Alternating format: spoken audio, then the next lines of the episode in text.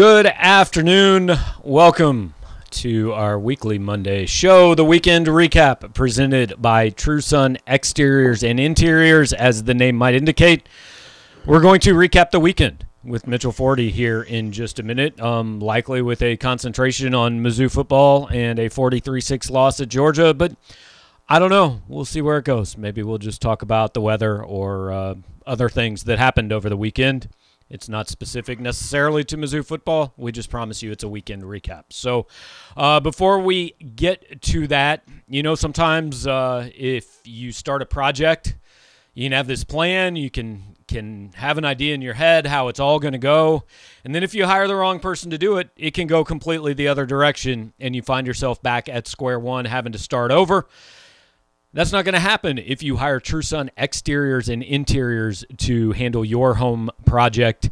It is going to go according to plan from the beginning. They're going to keep you up to date on every step of the process, let you know exactly what's going to happen. They're going to work with you to make sure that you get exactly what you want out of your project, whatever you're doing, whether you're remodeling, making an addition, um, you know, anything that you need, maybe just a little fix up They'll be with you start to finish and keep you up to date with great customer service on how everything is going to go. You can get in touch with them at 573 442 7292 on the internet at truesunexterior.com. And uh, please tell them Power Mizzou sent you their way and uh, let them know that you are paying attention to what we do here on this fine show every Monday afternoon. And uh, we bring in Mitchell Forde now. And, you know, Mitch, sometimes like I said, you have something and and you think it's going to go one way, and then you come out and it goes exactly that way, and you lose 43 to six to Georgia because that's how good Georgia is, and that's how far away from Georgia you are. Um, like I don't even think I, I think actually for about two two and a half quarters, Missouri played pretty well on Saturday. And it just didn't matter because if those two teams play 10 times, I think Georgia wins probably eight of them by 35 points or more. Yeah, I mean, you know, really the only thing that was remotely surprising about that game was that Mizzou led at any point. I think you could have got decent odds on that happening. Uh, then Georgia promptly went on a forty to nothing run, and you know, proved why they're the best team in the country. So, not not too much, you know, more to say about it than that. Georgia's Georgia's really talented. Mizzou is, is you know very much building, and uh, Georgia was the better team. Yeah, I mean that that game was more about Georgia. Now, I will say this: in the first I don't remember exactly how the scoring went, but in the first 10 minutes or so, when Missouri was up 3 nothing, it kind of felt like Missouri really missed some opportunities to be up by yeah. more. You know, I, I, mean, they allowed Georgia to convert, I think, a third and nine and a fourth and six. Uh, they had kind of a drive killing penalty. They had some things happen in there. And, and I don't think the rest of the day would have gone significantly differently if it was 10 nothing or 13 nothing. But it did feel like they got what they needed out of Georgia, which was a, an uninspired start that kind of said, eh, we're not quite up for this one. And they just couldn't take nearly enough advantage, as much advantage of it as they needed to. Yeah, that was kind of what I wrote Saturday. Was you know like I don't think it necessarily made a difference in the result, but if you're going to play the number one team in the country at their place with the backup quarterback, you have to execute perfectly, and, and Mizzou didn't do that. And, you know they had yeah, drops and penalties stall out the first drive. They had that miscommunication excuse me, between Tyler Macon and Tyler Badie on the second drive. They had uh, Georgia getting that fourth that touchdown on the fourth and five. Georgia converted several third and longs. Mm-hmm. Um, you know, you had uh, you know obviously the, the penalty on the on, onside kick, even though the game was somewhat out of reach at that point. Several other drops. You know, missed tackle on on a third and ten. So there was definitely a few things you could point back to and say, yeah, if all those things go the other way, maybe Mizzou at least hangs in there. But at, at the end of the day, I just you know I really think Georgia. I mean, like if it, if they had had to keep the foot on the gas for the last quarter and a half, they could have won by more. Mizzou was never going to win that game. Yeah, but uh, look, good teams win, great teams cover, and for the first time all year, Mizzou is a great team. They're one and eight against the spread as they covered the 39 point spread, which I, I think. I mean, I picked them to cover just because I thought.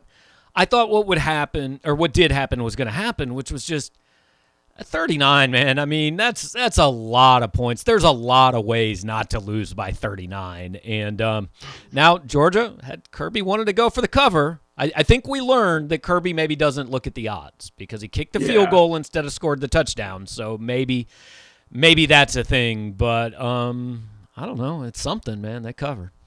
It is. It is. It's notable because it happened for the first time this season. Mizzou's no longer the only team in the country to fail to cover a spread.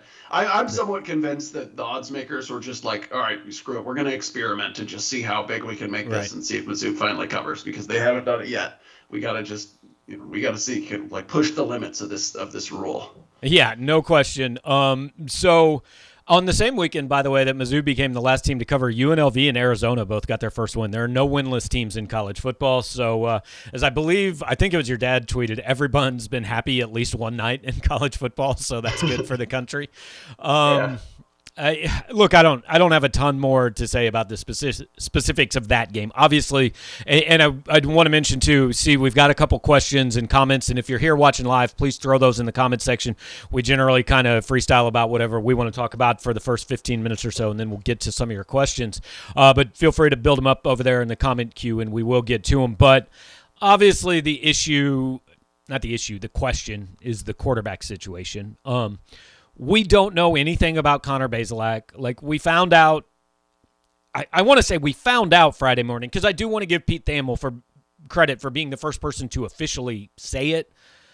But I think we knew on Tuesday at 1.30 when we got the text that said, yo, you can't see practice this week. Like we knew Connor Bazelak wasn't practicing and wasn't playing. Um, so we knew right. at that point it was going to be Brady Cook or Tyler Macon. Now I'll be interested to see what they do with that practice access tomorrow because okay, we already know Connor didn't play one game. So if we go tomorrow and Connor Bazelak is not practicing, it's not really news anymore. Um, but by the same token, I kind of fully expect a text tomorrow at 1.30 that says, hey, sorry, change of plans, no open practice, which means Connor Bazelak isn't practicing, and either Brady Cook or Tyler Macon is probably starting against South Carolina. Yeah, so yeah, like you said, we really have you know at no point any diagnosis or timetable for his return other than just soft tissue injury, which, uh, as you pointed out, could be truly anything. Mm-hmm. Um, so yeah, I, I think that I don't know, I, I don't I don't know. I, I think that if Connor Bazelak is healthy enough to play, that he will probably play because that is how Drinkwitz has operated all season. Mm-hmm. If not, I would guess it will continue to be a, a, split between Macon and Brady Cook, and we'll ask Drinkwitz more about this tomorrow when we get to chat with him uh, for his weekly. I'm sure he'll tell us the truth and be very right, open. Yeah, be very transparent and very honest about exactly how it's going to play out. But yeah, so I don't know. I, that's that at least what it looks like to me. And I think now we'll probably get into breaking down a little bit more of what we saw uh, from those two against Georgia. Yeah, in the absence of any real information, all we can do is is guess and give you kind of our you can decide if it's an educated or semi-educated or uneducated opinion. Um, what I wrote this morning was, look, I watched that game, and to me, I don't know that Brady Cook's the best passer on this team right now, and I don't know that he's the best runner on this team right now, but I think he's the best combination of both, and certainly the best combination of both that they have available. Now, I think both did enough things that they should continue to earn some playing time, unless, and we're getting to the point where this is an issue. Eli Drinkwitz says, I really want to have the option of having Tyler Macon available for that fifth year. You know, in that case, and, I think we'll probably. I don't know for sure if we'll find out this week because because Macon could play in another game and Brady Cook can play in two more before they have to make that decision. But certainly by next week against Florida, we're going to know if that's a thing that that Eli Drinkwitz is even thinking about. Yeah, and I, I would guess he's not thinking about it, but I could be wrong. I, I think that the idea, especially with quarterback, where you have so much turnover, is you know get get what we can get out of a guy mm-hmm. now, and you know if he decides to you know, stick around, like the odds that he's going to be still be the starter five you know four or five years from now are, are not are not great because you obviously you only play one guy at that position, you recruit someone every year but um, it's possible. So yeah, I mean, I think I, I went into Saturday's game saying I'm not going to draw really any conclusions because it's Georgia, right? right. They've made everyone look bad, um, and, and, so I'm trying trying to stay true to that. You know, the things I will say, I I. you know, I don't think Eli Drinkwitz was lying when he when he said, you know, uh, Tyler Macon's probably not ready um, quite yet. You know, he, he just he wasn't very crisp and accurate with his throws. We did see a couple um, miscommunications and guys not being on the same page um, stuff like that. He, he was, you know, he definitely gave the offense a spark to start to the game. Credit from him. You know, wasn't scared to go into that environment, provided something with his legs. But I think, you know, you, I, I, would I would be hard pressed to, to find someone who made the argument that that you know he's ready as a as a passer at this point. Um, Brady Cook, I thought was obviously better as a passer. You know, his almost everything was right around the line of scrimmage. His average depth of target was like 5.4 yards, which is super low. He did have that really nice pass to Keke Chism that I think if Chism catches, which he probably should, people start to think a little bit differently about Brady Cook's day. Um, so yeah, I don't know. I, I personally, I kind of came away with it thinking like, okay, I can kind of see why you know Eli Drinkwitz has has rode with Connor Bazelak. I probably would have still given Brady Cook and or Tyler Macon a little bit of time in the blowouts, but like, you, you know, I definitely didn't see anything to say like there's some explanation for why these other guys have haven't been playing other than that Eli Drinkwitz likes Connor Bazelak better. But I would be curious to see a little bit more of what they can both do, and specifically Brady Cook against South Carolina if we get the chance. Yeah, and um, you know, I don't know. I, I just I broke down some of the the numbers, and the short passing to me was, I mean, making six for twelve on on passes under ten yards. Like, if he's going to be your every down quarterback, the accuracy has to improve, and so eh, that could happen. I, I think as soon as next year. I don't really see it happening in the next three weeks. And and I just don't think I, I know everybody's in love with a mobile quarterback. And yes, that needs to be a part of it. But the other half has to like your quarterback, if you lean toward I want a quarterback who is a better runner or I want a quarterback who is the better thrower, the main job is still to throw the football. I think you still got to lean on an every down basis toward the guy you feel more confident throwing the football in.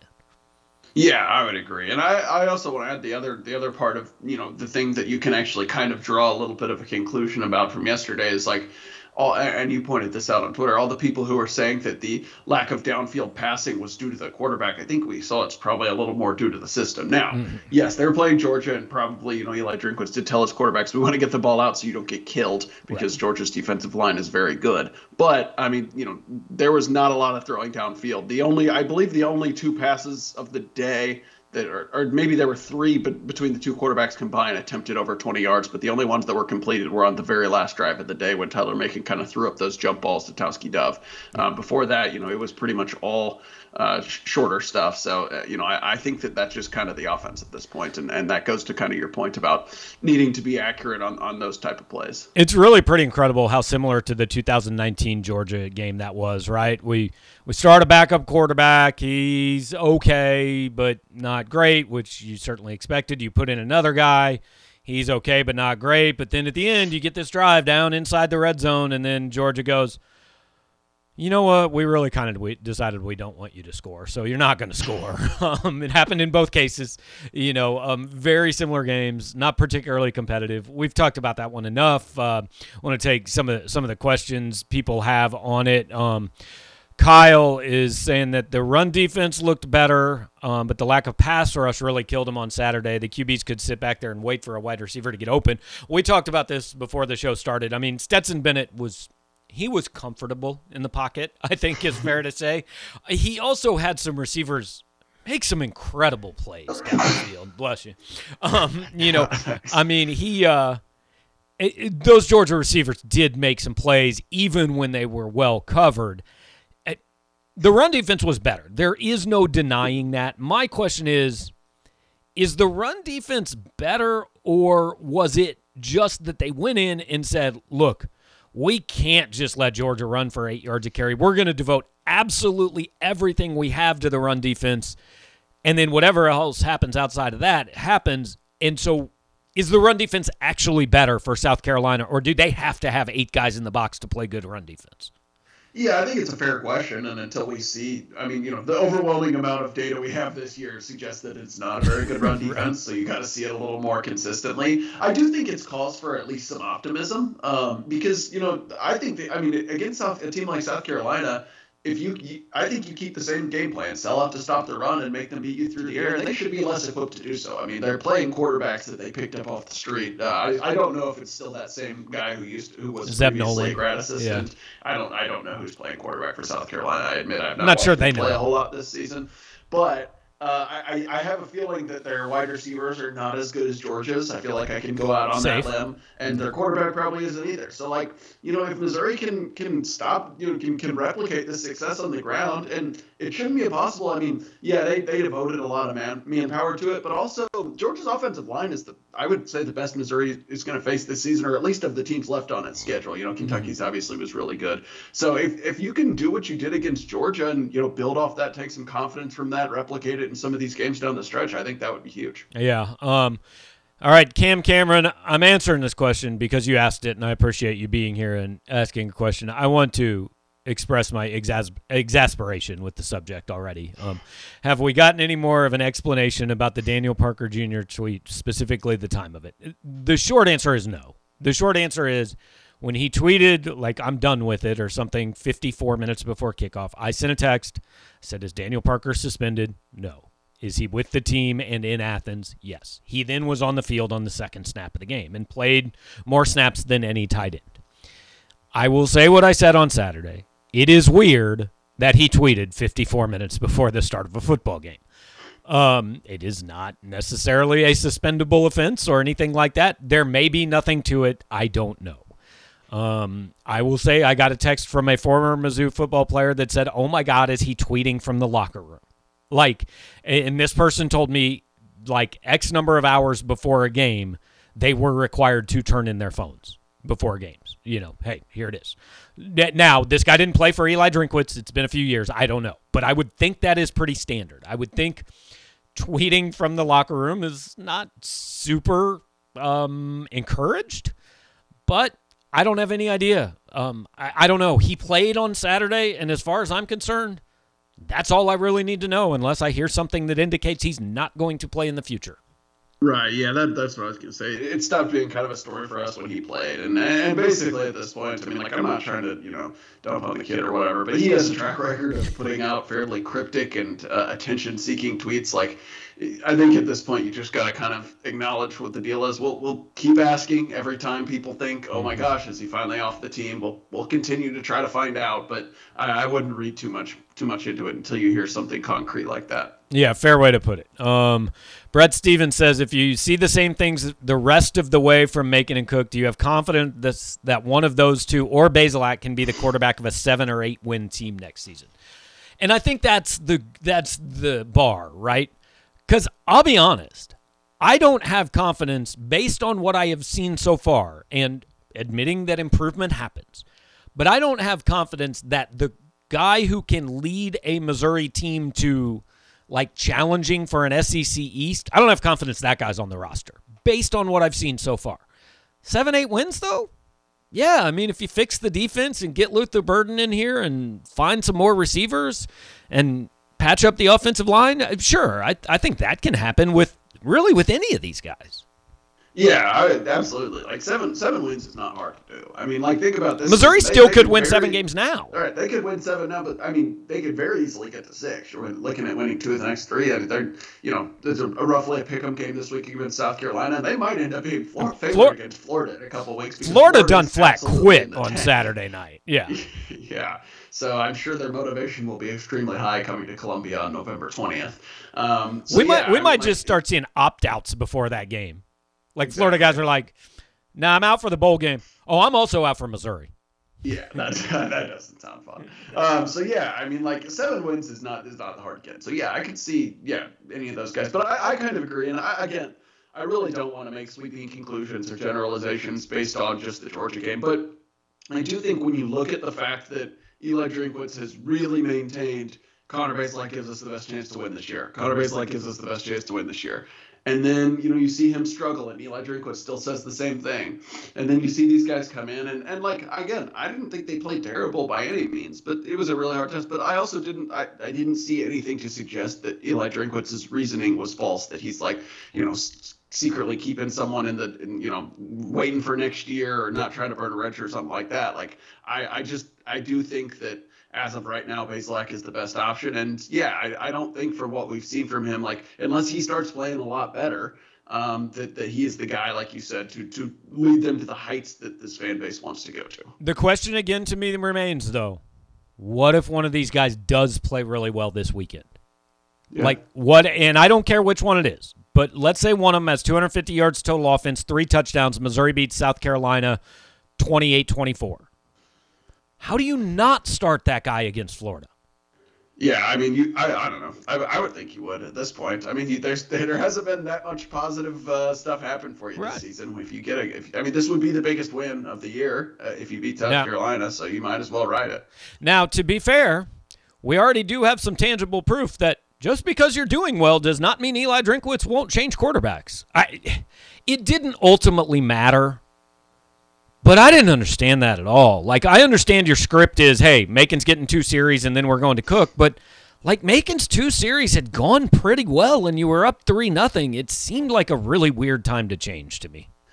Yeah, it was. Uh, you know, yeah, the, he had given the offense some juice. Like like we said, they should have probably gotten more than three points Mm-hmm. out of those two possessions.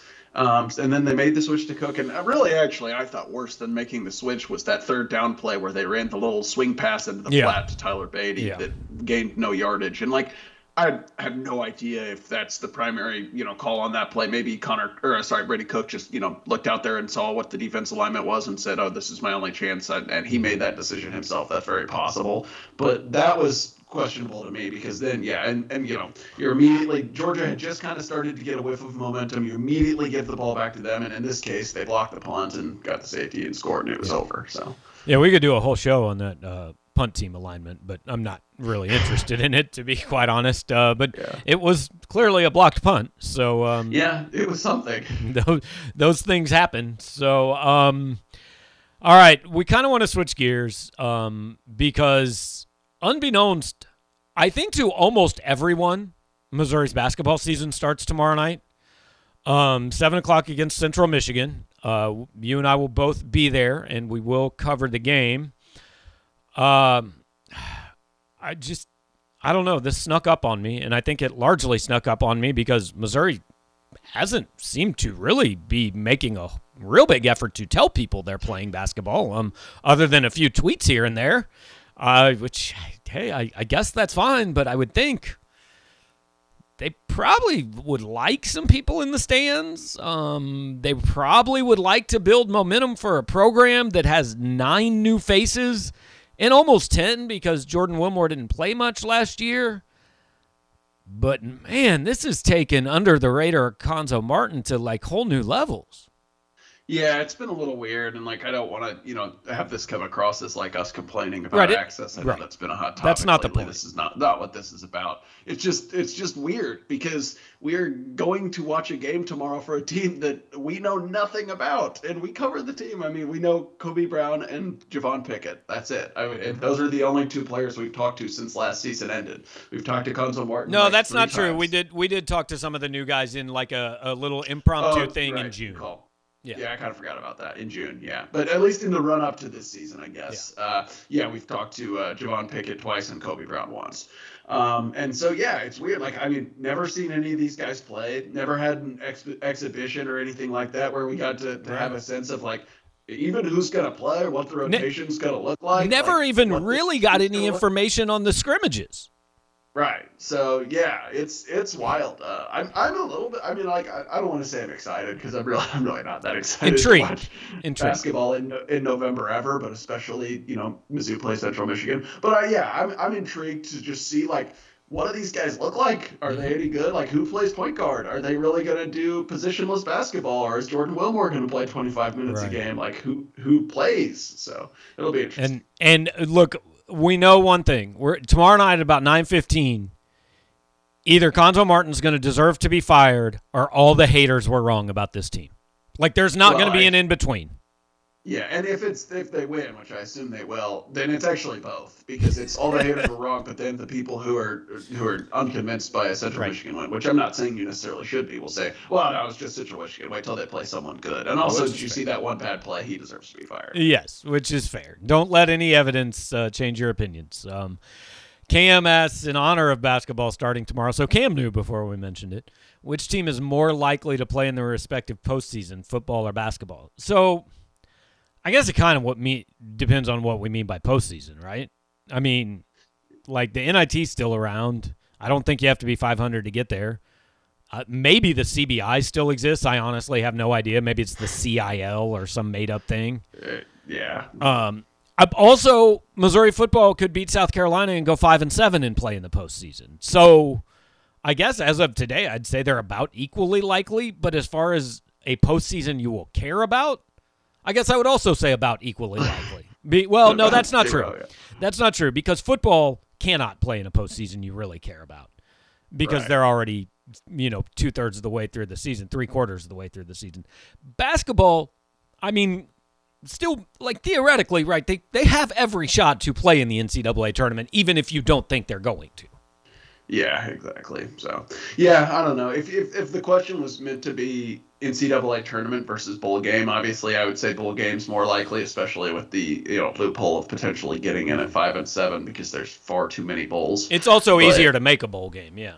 Right. I was going to say that we really shouldn't equivalent the Birmingham Bowl or the Independence Bowl or the Camellia Bowl or whatever with the NCAA tournament. Right. We equate those with like the NIT. That's about fair, right? Yeah, I think so. I think so. Yeah. So I mean, hey, let's get fired up, right? The Birmingham Bowl against uh, USF and the NIT against uh, Santa Clara. So that'll be awesome. All right. I'm ready. it's, everybody's getting jacked up for the season. There's your hype. Who needs who needs interviews? We got our own preseason hype. Um, I don't know. I don't particularly have anything else. I mean, it seems weird to me. Basketball starting. It seems weird. There's only three football games left. It's uh, Missouri needs. Look, we need something with buzz, something with excitement, something to get people going. I mean, the Luther Burden thing obviously helped. Recruiting it will will be good in the first couple weeks, or I mean, will be notable in the first couple weeks in December. But it's been a minute since Missouri had something. Well, that's not fair. The mid basketball season last year, people were excited, but but people could use something. Yeah, I, I totally agree. Um, yeah, there's just uh, it's been a, it's been a little bit of a slog of a season. I mean, it, like we've touched on on this show many times, like it just it, no, it was hard to even like there was a little bit of buzz before the season, but it was hard to ever get much hope because they lost the first two swing games and then you know lost the first what was it three SEC games, and it was like all right, wow, okay, best case scenario again, we're going to the Camellia Bowl or whatever. So yeah, um, it would be nice if, if something like I don't know crazy could happen. Maybe maybe basketball will surprise some people. Maybe some some recruit we, we didn't previously know about will come onto the radar for early signing day. But uh, yeah, we don't want you guys to be bored. We we want to provide exciting coverage. Right. Um, it- Brett says they've had one tweet marketing the actual game itself. Do you think that has to do with the turnover in the athletic department? I, I think it's a lot of things. I'll be honest though, I don't think Cuonzo cares about people paying attention. Right. I, I mean that sounds bad. Yes, he wants fans in the stands and all that, but he's just like he just wants to coach basketball. I don't know that marketing is is really something and and I'm not sure that's his job, but I also think we got a little bit used to Eli Drinkwitz building this thing up for 6 months every day on Twitter and that's not Cuonzo. Yeah, I, I agree. I, I think he cares about attendance. I mean, he brings it up, you know, at least once or twice a season. But yeah, I don't, But you got to do something to get it. Right. I just don't think it really. I don't know that it crosses his mind that you Mm-hmm. need to like, you know, yeah, sell all this stuff. I, yeah, I mean, and it really kind of isn't his job. You're right. I mean, it's you know, his job is to put the product on the floor. Um, so yeah, I don't know. It, it, it's always a struggle for basketball in, in the, when it starts in, In the middle November. of football season, Yeah. especially on a weeknight. But yeah, I would have expected a little more than this. Yeah. Um, Cam says, shouldn't the influx of new fa- new faces cause even a little bit of intrigue? The buzzer on the team's as low as I can remember. I mean, you would think so, but again, nobody knows these guys. And and again, that is not because we haven't interviewed them. I mean, would that help? Sure, that would help. But like, I haven't seen them interviewed by like Mizzou Network. I, we have we've literally not seen them play. There wasn't like maybe open a practice for students to come to with some giveaways. Or I, I don't there's just been nothing. So it's really hard for there to be buzz when buzz just isn't being generated. I, I mean and whether that's intentional or unintentional i don't have any idea. Um all right we'll kind of finish this up with non-mizzou um the most ridiculous show in the country comes out again tomorrow night and where they rank the playoff teams to just for no apparent reason. So I, I don't care who the top four is going to be because it's going to be something stupid that has Alabama still at probably number two. But what should it be? I don't know. I mean, I can tell you one spot with conviction, and that's one for Yeah. Georgia. Georgia's one Um, and two. Yeah. Other than that, I uh, I don't know. I mean, like no one else. I mean, well, I can tell you, it, it won't be Michigan State because they lost. Um, let's see who else. But if it won't be Michigan State, then it can't be Michigan. Right. Yeah. I mean, like it, it won't be. Yeah, it won't be either of those two teams. It won't be Wake Forest. Obviously, not that they were probably going to be in there anyway. I, I don't know. I mean, I guess like I would. I guess I would go like uh, uh, Georgia, Ohio State, or Georgia. I guess, or I still feel like you got to put Oregon above Ohio State, yeah. though. But I don't want to put them too. Like right. Right. Georgia, Oregon, Ohio State, Bama, Cincinnati in some order, I, and then Oklahoma sixth, I guess. I would have gone Georgia, even though I think Ohio State is better, the play on the field has to matter. So I would go Oregon two, Ohio State three, and Cincinnati four. It won't happen. Yeah, that works. That works for me. Um, I don't know. And then, I mean, yeah, Bama and Oklahoma in some way. Bama has lost a game and would have lost to LSU if LSU's quarterback just didn't stand in the pocket for 28 minutes with the ball on every single snap. Yeah. It was maddening to watch. Yeah. Yeah, that was. So yeah, I don't know. It's it's kind of wild. Uh, yeah, I, I get like you know it, it always generates outrage and stuff, but I also don't feel like like usually it's like oh this team really deserves it and they're being left out. And of course I'd like to see Cincinnati get a shot, but like no one's making that compelling of a case. Like if anything, no. I kind of feel like we should just go ahead and say all right, we'll just have Georgia be the winner. right, like have a playoff to see who plays Georgia. I could yeah. maybe live with that one, but just for just for giggles, real quick, um, let's. I, I want to see what a 12 team playoff would look like like this week, um, mm-hmm. because there still are. I mean, number 12 is Ole Miss. Like yeah. they're in a 12 team playoff. 11 is A and M. They still have a chance. Oklahoma State's eight and one. Michigan, Michigan State, Notre Dame, Ohio State, Oregon, Oklahoma, Alabama, Cincinnati, Georgia. Number 13 is Wake Forest. Number 15 is UTSA. Who doesn't want to see this? Like, what's right. the reason we wouldn't do this? Yeah, and like I get that, you know, it's unlikely one of those teams goes on and wins. Like the best team is probably like going to win, but one, it's not impossible. Upsets right. do happen in football. Two, it just it makes it more fun because it gives you a chance. Like we were saying about making the postseason. Like Mizzou it never had a chance to make the postseason that actually matters. But in this scenario, they don't even have to be that crazy good. I mean, like right. you could go ten and two. Like uh, like you know, say Kentucky had beat Tennessee the other night. Like no one is going to say that this Kentucky team is just like you know some otherworldly talented team, but like they would have had a great chance to make it. So yeah, there, I don't know. Yeah, there is right now an absolute maximum of 11 teams that has any chance to be in the playoff, and that's even including Notre Dame and Texas A&M, which I'm not sure actually do. But 100% maximum is 11 teams. If you had a 12 team playoff, like Wisconsin at six and three and number 20 thinks they have a chance. NC State yeah. at seven and two thinks it has a chance. I mean, Pitt at seven and two might still think it has a chance. Like it just makes everybody says it makes the regular season not matter. No, it actually makes people care about the regular season that otherwise don't. Like, okay, Missouri's not going to care next month, right? But if Missouri had beaten Kentucky and BC and they're sitting here at six and three, all of a sudden Missouri actually cares about the month of November in college football. Yeah, exactly. So yeah, it would be fun. Hopefully, they get it done sooner rather than later. I wish more people watch the show. Like we fixed so many problems. We picked the starting we picked the starting quarterback. We fixed the playoff. We've marketed the basketball team. We just we fix all the problems, man. So thanks for helping me do yeah. that, Mitch. We should probably stop giving away this genius for free. Start charging. All right, everybody who is here, pay us twenty-seven dollars before you leave. Uh, I don't know how you do that on YouTube, but please super chat us twenty-seven dollars each. That your that's your charge. We're just going to make up the charge every week. So, all right, Mitch, we'll talk to you later, man. Sounds good. All right, you know who else fixes problems, guys? True Sun Exteriors and Interiors fixes all of your problems. Well, not all of your problems, but your problems when it comes to home remodeling and. Um, work you need done around your house. Obviously, uh, they've been doing the exterior stuff, siding, roofs, any, anything like that, additions to the house uh, for a long time. But they've also recently started doing a lot of the interior stuff, remodels, kitchens, bathrooms, new floors, anything you guys need done at your house. They can do it. They'll do it with a smile. They'll do it with great customer service, and they do it with competitive prices. I can tell you that because I have uh, personally used them for multiple projects over the years in my house. So you can get a hold of those guys at 573 442 7292. Big Mizzou fans over there. Uh, talked to Barry Rowe and his team at True Sun Exteriors and Interiors. Thank them for being a part of this show. Thank you guys for being a part of it too. If you're here watching live, hit the like button, subscribe to the channel before you leave. If you are listening on the podcast, just leave us a nice review, leave a nice comment, share what we're doing.